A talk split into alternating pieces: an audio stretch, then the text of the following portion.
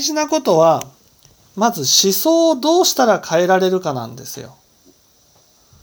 ところが私たちはこの思想が変えられない。なぜかって言ったら死にたくないからなんです。あ、そうですか。それか。それですか。そう。死にたくないから。結局自分が正しいっていうところに立ってその安心していたいんです。だから仏教って無常感と罪悪感がね深まることが大事だっていうじゃないですか。ね、無常感って何って言ったらね無常感って自分が死ぬかもしれない。それは何かって言ったら自分は死なないと思ってるけど死なないと思ってる自分に死がやってくるんだっていうことにね気づくってことです。ところが私たちはその自分の思いがあまりにも正しいっていうのがこうカンカンに信じてるので、ね、例えばその、うん、身近な人が亡くなったとなった時に自分も、ね、死ぬんじゃないかと思って怖くなるんです。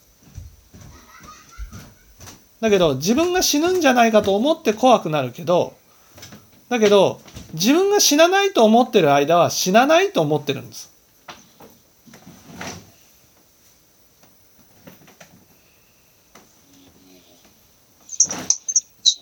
それが一番大きいんだよ。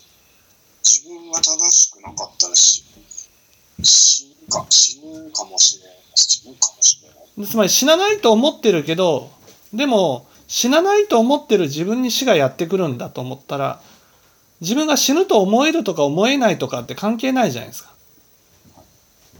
そんな私に死がやってくるんだから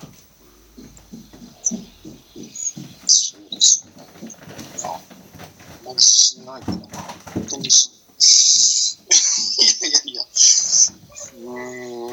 ん、死なないと思ってるか、死ぬと思ってるか、どっちなんだろう。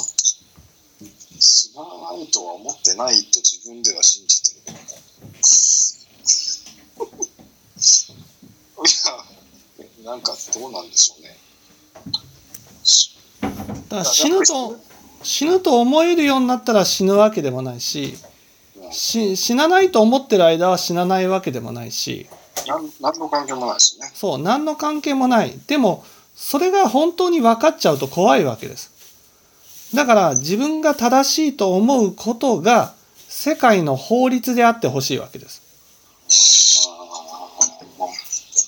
つまり自分が正しいと思うことは世界でも正しいことでありね、変わらない事実なんだと思っていたいんです。そうそこが崩れるともう不安で生きてらんそうなんです。だから自分が間違ってるっていうふうには思えないんです。どっちが楽なんだろうな。いや不安